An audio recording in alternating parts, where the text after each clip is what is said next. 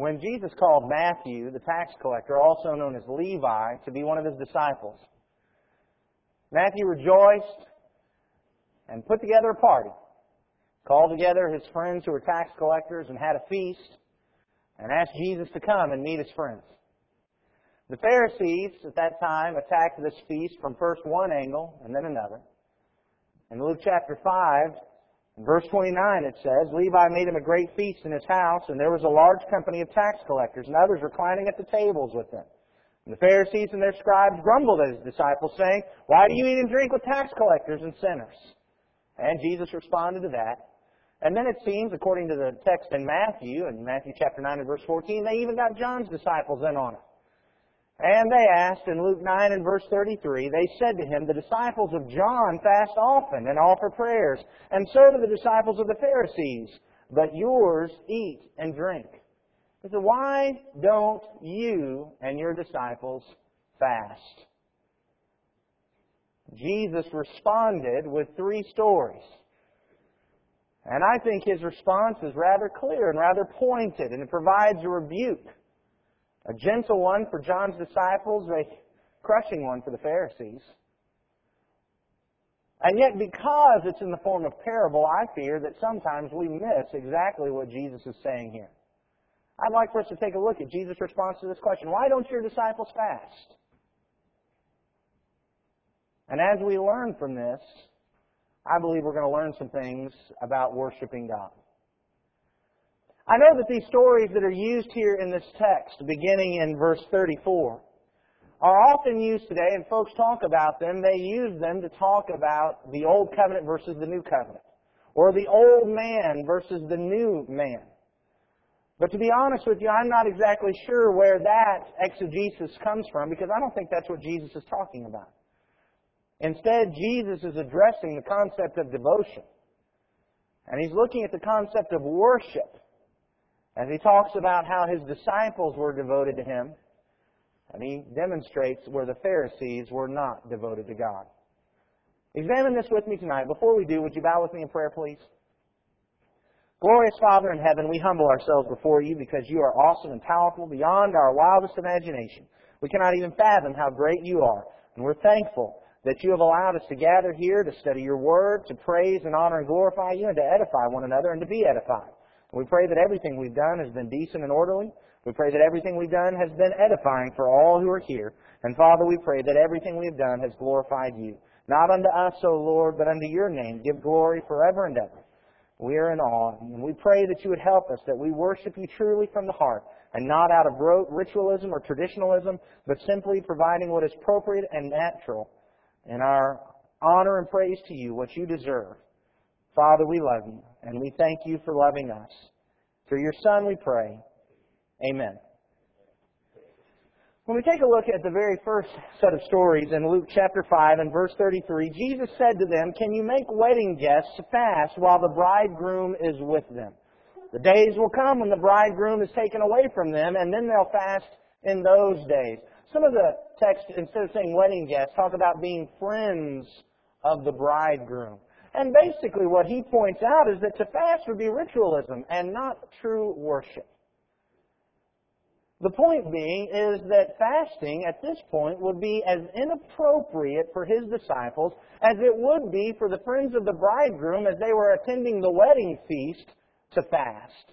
How inappropriate would it be for us to be guests at a wedding, a time of joy and rejoicing, to sit there and say, you know what, I am fasting today. I'm not going to participate in your celebration over your wedding. That would just be inappropriate. And Jesus is saying that while He is with them, He is like that bridegroom. And that it would be inappropriate for the friends of the bridegroom, as they had joy and rejoicing being in the presence of Jesus, that would just be inappropriate. It wouldn't be natural. It wouldn't be the response to God. Now, Jesus didn't say that they would never fast. Jesus didn't condemn fasting for his disciples. Didn't, Jesus didn't say fasting would be useless. He just said that at this point in time, fasting would be inappropriate. There's going to come a time when fasting will be a part of what they do. So, but right now, it'd be inappropriate for them. It would really be merely ritualism, traditionalism, just going through the motions, not responding to God out of devotion for who and what God is and what He's doing for us at this time. As you take a look and get a little bit beyond just the concept of propriety here, we actually see, I think, a gentle admonishing of John's disciples and a harsh rebuke of the disciples of the Pharisees. Think about it. If Jesus says about his disciples that they don't fast because they're friends of the bridegroom, what is he saying about the Pharisees and John's disciples? If they're fasting, then they're not friends of the bridegroom. They're not guests at the wedding feast. Think about what that must have said to John's disciples. If you look in John chapter 3, in John chapter 3, verse 29, John was telling folks, I'm not the Christ. He told his disciples that. And in verse 29 it says, The one who has the bride is the bridegroom. The friend of the bridegroom who stands and hears him rejoices greatly at the bridegroom's voice.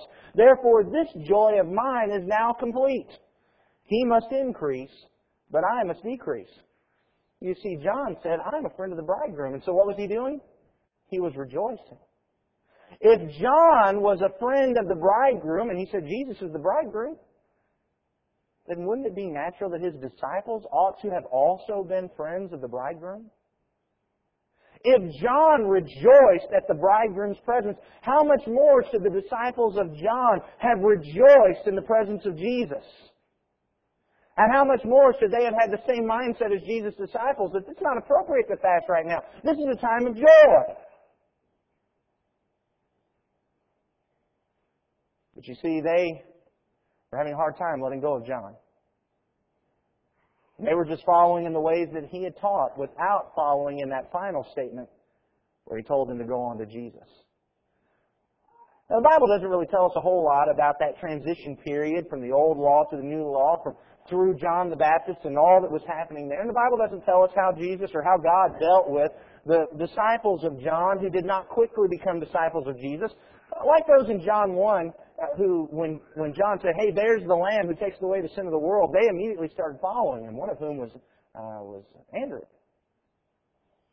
He said, we don't know what God did with those, but we do know that they should have recognized the bridegroom because John the Baptist had told them. But now the Pharisees, I think we see a scathing rebuke of the Pharisees. You see, they fasted. Oh, they fasted a lot. In Luke chapter 18 and verse 12, we see the story of the Pharisee. In Luke 18 and verse 12, he says, I fast twice a week. But he didn't fast out of devotion to God. In fact, according to Matthew chapter 6, Matthew chapter 6 and verse 16, we learn about the Pharisees fasting. And Matthew 6 and verse 16, Jesus said, And when you fast, do not look gloomy like the hypocrites, for they disfigure their faces, and their fasting may be seen by others. Truly I say to you, they have received their reward. But when you fast, anoint your head and wash your face, that your fasting may not be seen by others, but by your Father who is in secret, and your Father who sees in secret will reward you. You see, the Pharisees were hypocrites. They fasted not in order to be devoted to God, but in order to be seen by men. It was mere ritual.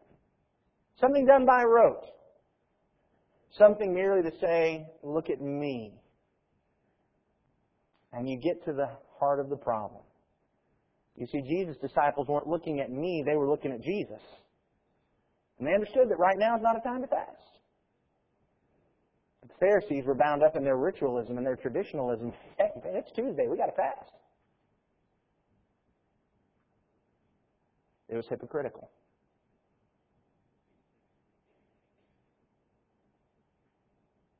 What about our worship? When we do what we do to worship God, what's it based on? Is it mere ritualism?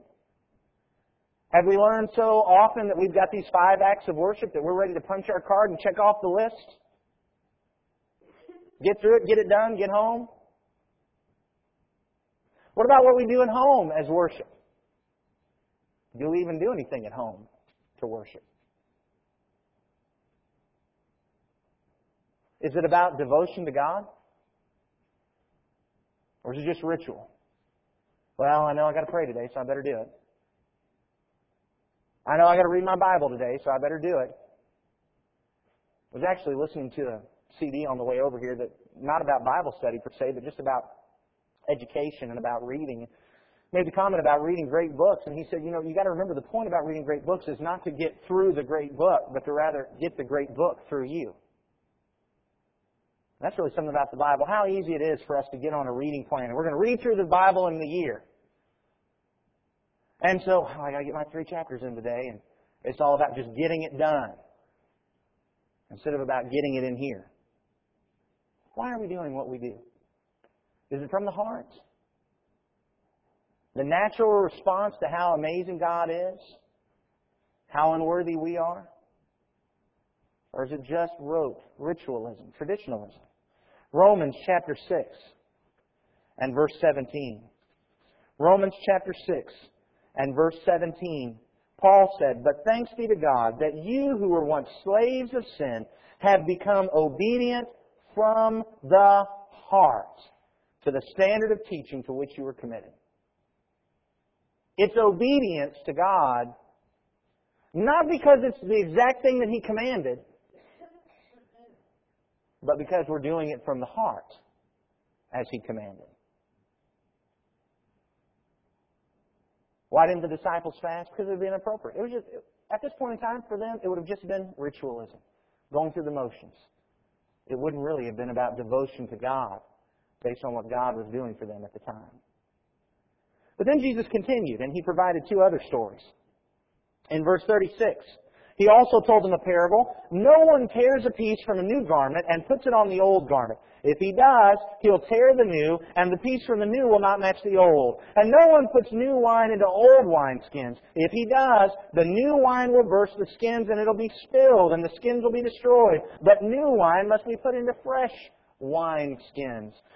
What he points out here is that ritualism destroys not only the act of worship, but it destroys the worshiper. I don't believe we could remotely accuse the disciples of John of insincerity or hypocrisy. At most, we could point out that they didn't follow their teacher's final teaching, and that was that they were supposed to leave him and go to Jesus. So I don't believe this rebuke could be as pointed at the disciples of John as it would be at the Pharisees. But as he pointed out to the Pharisees that fasting in the presence of the bridegroom would be inappropriate, he then provides some stories that lets us know that not only would it be inappropriate, it would be destructive. Merely going through the motions, merely being involved in ritualism, action by rote instead of obedience and worship from the heart, not only makes the worship itself vain, but it destroys the one who does it. And he tells two stories. And here are the stories. He said, You're not going to take a new piece of cloth to patch up a hole in an old piece of cloth. Why? Well, because when I wash that and I stick it in water and it dries out, it's, the new piece of cloth is going to shrink. And when that new piece of cloth shrinks, it's going to tear the old piece of cloth even worse. It's going to cause a bigger hole, a bigger problem. The second story that he used was that of wine in new wineskins. He said, nobody is going to put new wine into old wineskins. Why? Well, because when you put new wine into old wineskins, no matter how tightly you seal it, no matter how airtight you make it, there is already activated yeast inside that wineskin. From the old wine that was there, as it was being drunk and poured out, the yeast had become active inside that wineskin, and so no matter how airtight they make it, it's going to start fermenting in there. And it's going to stretch, and it's going to stretch, and it's going to stretch, until finally it's going to explode. The wine is lost, the wineskin is destroyed. And Jesus said, Well, that's what would be happening if my disciples started fasting right now. They would just be going through the motions, because right now is a time of joy for them. It's not a time of asceticism. It's not a time of self-denial. It's a time of joy and rejoicing because they're with the bridegroom. And if they decided to try to take that ritual and just, well, we've got to go through the motions, we've got to do this, it's Tuesday and that's the fast day, and so we've got to do that, it would be pointless. It would be useless. It reminds me of Matthew chapter 15, verses 8 and 9. Matthew chapter 15, verses 8 and 9. The people honors me with their lips, but their heart is far from me. In vain do they worship me, teaching as doctrines the commandments of men. It's very similar to that. If I am just marking it off the checklist, oh, you know, I'm supposed to fast, it's not doing any good. If I am not worshiping as the natural response to how great God is and what He has done for me, it's useless.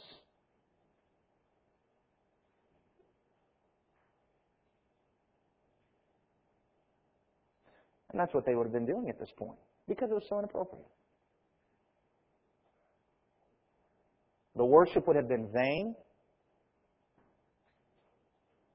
and the disciples' souls would have been condemned. The wine lost and the wineskin destroyed. The unshrunk cloth shrunken and the old garment destroyed. That's the picture here. In 2 Timothy chapter 3, 2 Timothy chapter 3 and verse 5, Paul provides another picture of this same concept. 2 Timothy chapter 3 and verse 5 says, having the appearance of godliness, but denying its power. That's what this kind of worship is like. It has the appearance of godliness. They're fasting. What could be, what could be more godly than that? They're fasting. And yet, it really denied the power of godliness. Because they would have just been doing it from ritualism, traditionalism. It wouldn't have been springing forth from the well of their heart. It would have been useless. But notice what kind of people it says worships like this. In 1 Timothy, 2 Timothy chapter 3, verse 1. Understand this, that in the last days there will come times of difficulty. For people will be lovers of self, lovers of money, proud, arrogant, abusive, disobedient to their parents, ungrateful, unholy, heartless, unappeasable, slanderous, without self-control, brutal, not loving good, treacherous, reckless, swollen with, with conceit, lovers of pleasure rather than lovers of God, having the appearance of godliness, but denying its power. Avoid such people. Isn't it amazing that people like that can have the appearance of godliness?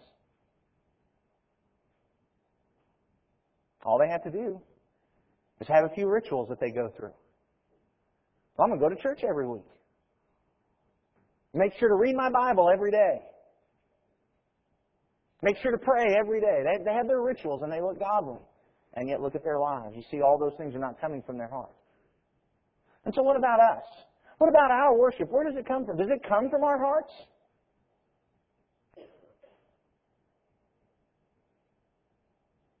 Why are we here? Is it because it's Sunday night and that's what we have to do? Are we here because we want to be with brethren to worship God because God is good? And God has done great things for us. And this is the appropriate response. Why do we pray to God at home? Do we pray to God at home? Why do we sing? Study the Word. Is it because it's the appropriate response to the great God? If not, it's like new wine in old wineskins. It's vain and useless, and it's not helping us any. In fact, it's destroying us. But then Jesus told another story, a very brief one. He said, And no one after drinking the old wine desires the new, for he says, The old is good. I think this is a warning for us. He says, take care not to simply worship by taste. You see, here's the picture. The point that he's making is that somebody has become accustomed to the old wine. It has a certain kind of taste, an age, a flavor to it. And when you bring to them the new wine, well, it's going to have a different taste. And they'd rather have the other. And so that's kind of the way folks deal with this issue of devotion and worship. He really paints a picture of why the disciples of John and the Pharisees were having such a hard time dealing with him. Because they had their taste set on something else. And Jesus was different from what they were used to. Think about the disciples of John. John came in and it was very, uh, a lot of asceticism. Self denial is all about, you know, we're not going to do any of these things. I'm going to go out and live in the wilderness on locusts and wild honey. But it says that Jesus came eating and drinking. In Matthew chapter 11. In Matthew chapter 11, beginning at verse 18. For John came neither eating nor drinking, and they say he has a demon. The Son of Man came eating and drinking, and they say, Look at him, a glutton and a drunkard, a friend of tax collectors and sinners, yet wisdom is justified by her deeds. You see, Jesus was different from John. And so these disciples were struggling. Why aren't your disciples fasting? That's what we do.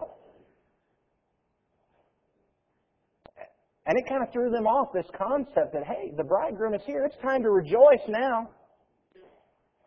It's not time to fast and deny ourselves. It's time to rejoice with the bridegroom. See, their, their taste weren't adjusted to that.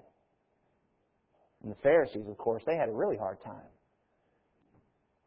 Their worship was all about ritualism. It wasn't about being devoted to God. It wasn't about responding to God from the heart. It was basically, it was carnal. It was carnal in nature. It was all about me. It was about serving me. Anything that I did, it wasn't about being devoted to God, but about letting everybody else see me so that they would glorify me. And yet Jesus came along saying that that's just not worship. 1 Corinthians chapter 2 and verse 14 points out the problem here. 1 Corinthians chapter 2 and verse 14, it says, The natural person does not accept the things of the Spirit of God, for they are folly to him, and he's not able to understand them because they are spiritually discerned.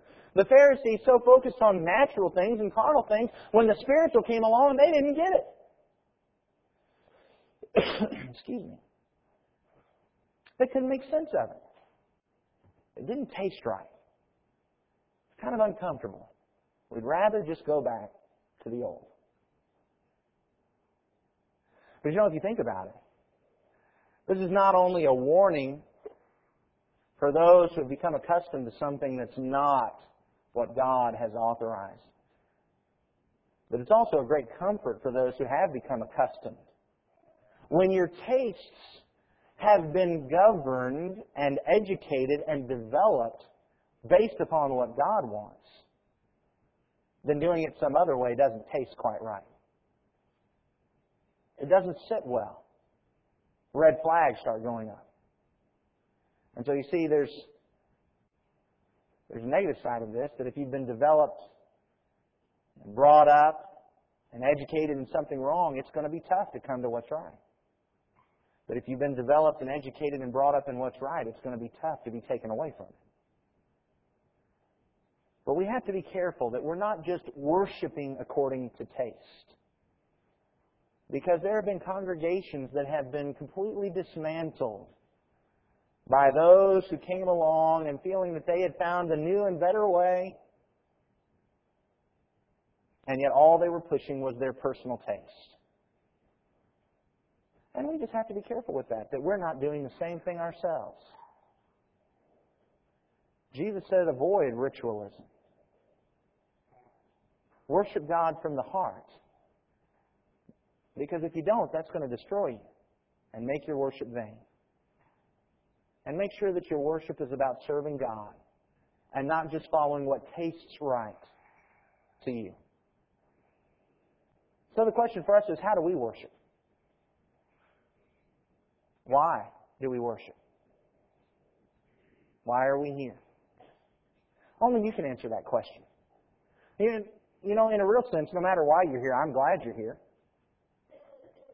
Certainly better for you to be here than not be here. But if we're here with false pretenses or wrong motives, now let's take the next step and move our worship up to that level of worship from the heart, the natural response to God and His greatness and what He's done for us. Anything else will only destroy us.